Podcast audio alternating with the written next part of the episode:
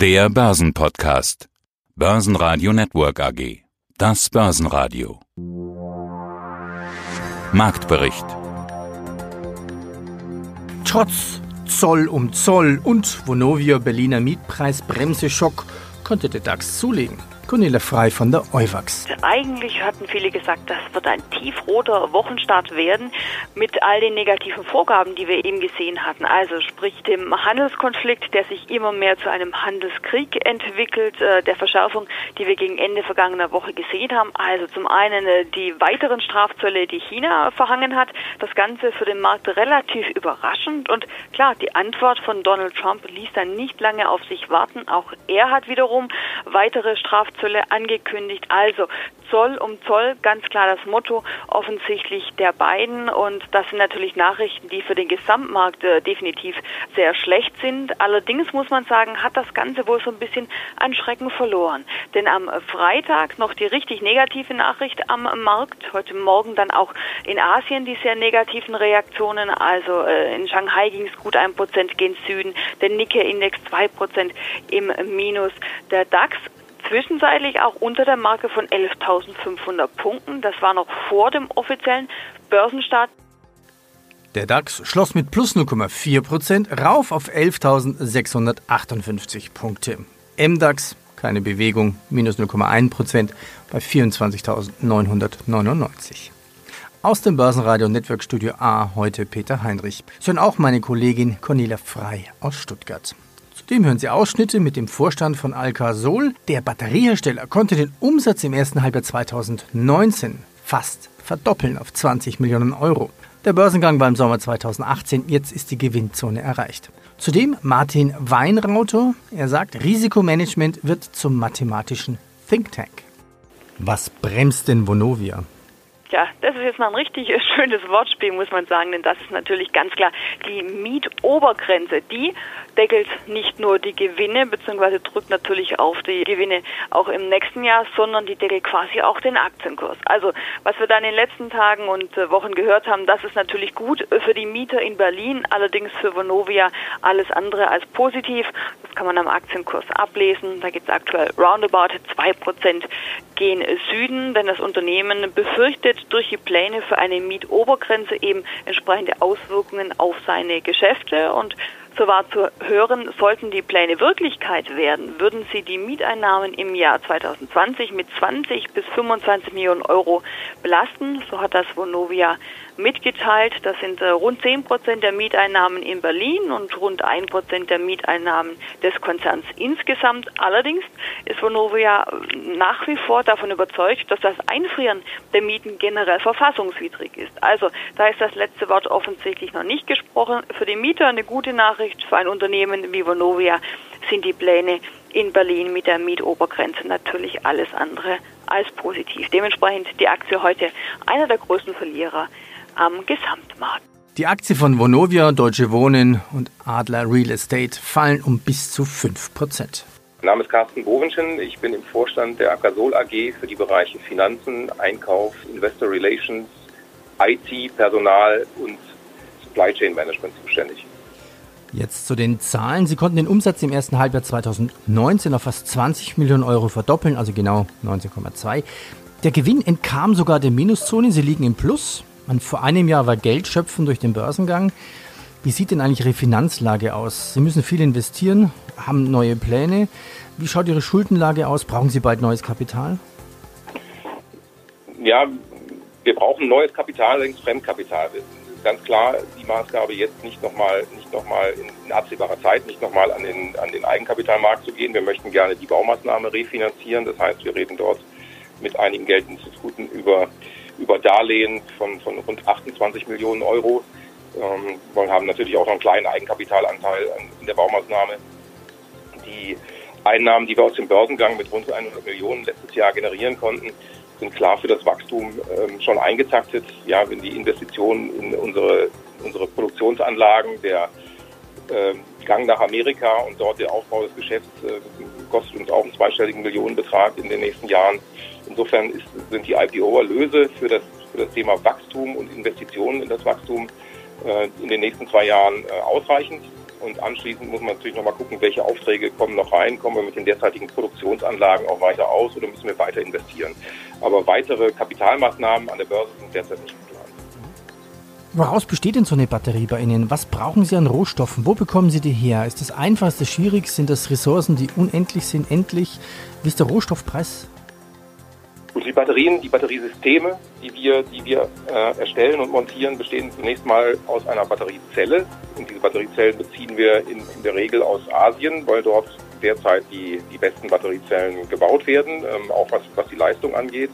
Ähm, diese fassen wir zusammen in Batteriemodulen und dann weit mehrere Batteriemodulen in ein Batteriesystem, welches sich für den Nutzfahrzeugbereich in einem, in einem Edelstahl, in einer Edelstahlwanne befindet, die, die auch dicht ist, weil wir die Wanne mit einer Kühlflüssigkeit durchströmen, damit wir die Batteriesysteme ordentlich kühlen können.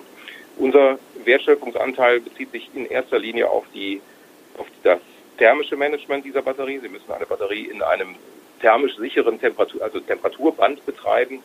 Ähm, man, man kann das pauschal so ausdrücken, dass eine Batterie sich eigentlich am besten in einem Temperaturband fühlt, wie der Mensch auch. Irgendwo zwischen 15 und 40 Grad Celsius können Sie eine Batterie sicher und, und auch ähm, sehr ähm, hocheffizient betreiben. Ja, wenn die Temperatur unter diese 15 Grad Celsius fällt, dann lässt die Leistung der Batterie nach. Wenn sie über die 40 Grad Celsius geht, plus minus ein paar Grad, dann kommen sie schon in Temperaturbereiche, wo eine Batterie ähm, unsicher wird.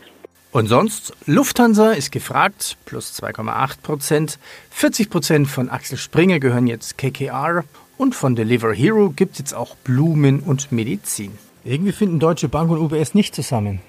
Ja, oder beziehungsweise mit wem findet die Deutsche Bank generell zusammen? Also mit der Commerzbank, da soll es nicht so richtig klappen. Da wurde Ende April das Vorhaben einer Fusion abgesagt. Mit der UBS gibt es schon eine ganze Weile Gespräche. Wie wir jetzt seit Sonntag wissen, dauern die Gespräche schon seit Jahren an. Dann gibt es immer mal wieder eine Gesprächspause, dann versucht man es mal wieder. Der letzte Versuch, da ging es wirklich dann um die Fusion, also um den Zusammenschluss und nicht nur eine Zusammenarbeit. Auch der wurde allerdings abgesagt. Man konnte sich in einigen wichtigen Punkten nicht einigen. Darum das Ganze zunächst einmal kein großes Thema, aber anscheinend ist man nach wie vor weiter im Gespräch. Und das zeigt eben ganz klar, die europäischen und deutschen Banken müssen etwas tun. Man sieht ja, die Konkurrenz in den USA, die schläft nicht. Die US-Banken stehen schon viel positiver da, als das hierzulande der Fall ist hatten wir im Rahmen der letzten Berichtssaison gesehen. Überall Milliardengewinne bei den großen US-Banken. Davon können wir hier ja wirklich äh, nur träumen. Und gegen diese Konkurrenz möchte man sich natürlich aufstellen. Dementsprechend gibt es immer wieder die Überlegungen und die Gespräche und vielleicht doch irgendwann auch mal den äh, Zusammenschluss. Und für die Anleger muss man natürlich sagen, ist das auch ein Trauerspiel gewesen. Die Aktie der Deutschen Bank heute zwar ein Prozent vorne, allerdings nur knapp über ihrem Allzeittief.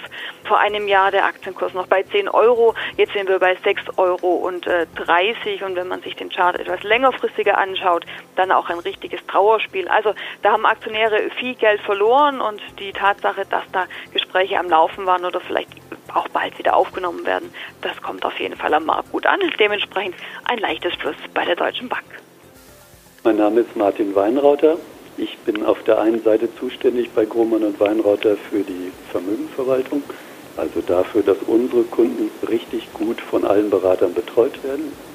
Tolles Thema vielleicht auch, was das alles im Detail heißen könnte. Auf der anderen Seite bin ich aber eben auch zuständig dafür, welche Anlagestrategien von uns eingesetzt wird. Diese Kombination, was brauchen wir für die Vermögensverwaltung, was produzieren wir im Fondsmanagement, ist natürlich wirklich eine sehr spannende Position und sie macht mir zugegebenermaßen auch sehr viel Freude.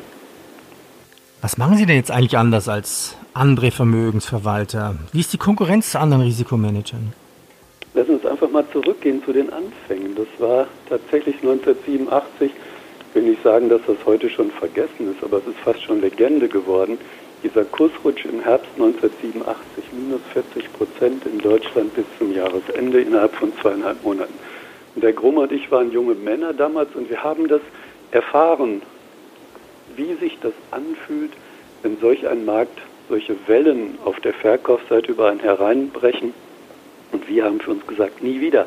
Nur damals gab es dieses Thema Risikomenschen nicht und schon gar nicht in vermögensverwaltenden Fonds, wie sie heute gang und gäbe sind. Wir haben damals tatsächlich vor 26 Jahren den ersten vermögensverwaltenden Fonds in Deutschland aufgelegt, der ein explizites Risikomanagement hatte. Das gab es nicht. Wir mussten das einfach produzieren. Es war damals kein Luxus, sondern echte Notwendigkeit aus unserer Sicht, wenn wir einen Fonds haben wollten mit Risikomanagement. Sie haben natürlich recht, die Zeit ist da schon weitergegangen. Vielleicht noch mal schnell zur Erklärung. Jetzt ein Beispiel für Risikomanagement. Wie funktioniert das bei so einem Fonds? Das ist einfach. Denn Risikomanager verkaufen, wenn die Kurse fallen. Und wenn der Markt dann weiter fällt und sie haben verkauft, ist alles gut. Weil sie verlieren nicht so viel wie der Markt, der ja weiter nach unten fällt. Sie sind auf der sicheren Seite. Das Problem erkennt man schnell, wenn man es weiterdenkt. Wenn der Markt nicht weiterfällt und der steigt, hängen sie am Fliegenfänger. Denn sie können natürlich keine Performance machen. Und als Privatkunde denkt man dann häufig, das eine ist wichtiger als das andere, nämlich Verluste zu vermeiden, ist wichtiger als Gewinne zu machen. Aber denkt man es professionell, muss man wirklich sagen, nein, das ist nicht so. Und noch ein paar Schlusskurse. ATX plus 0,03 Prozentchen bei 2897, Eurostox 50 plus 0,4, 3348, SMI minus 0,3 Prozent, 9715 Punkte. Ja, wie sind denn die Reaktionen darauf bei Öl und Gold zum Beispiel?